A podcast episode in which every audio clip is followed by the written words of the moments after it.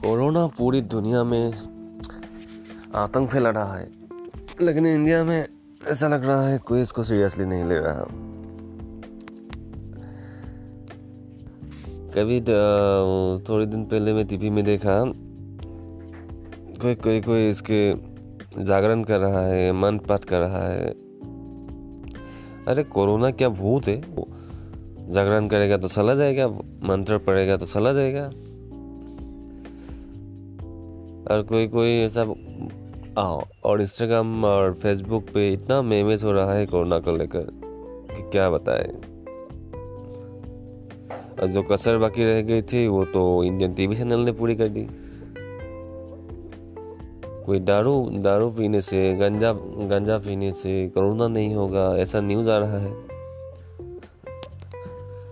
बेवड़े को पीने की और एक मौका दे दी। वो तो साला ऐसे ही पी रहे थे। और तो दिन भर दिन भर बैठे रहेगा। और कोई नए भी जैन हो रहा है साला ये तो इंडिया है।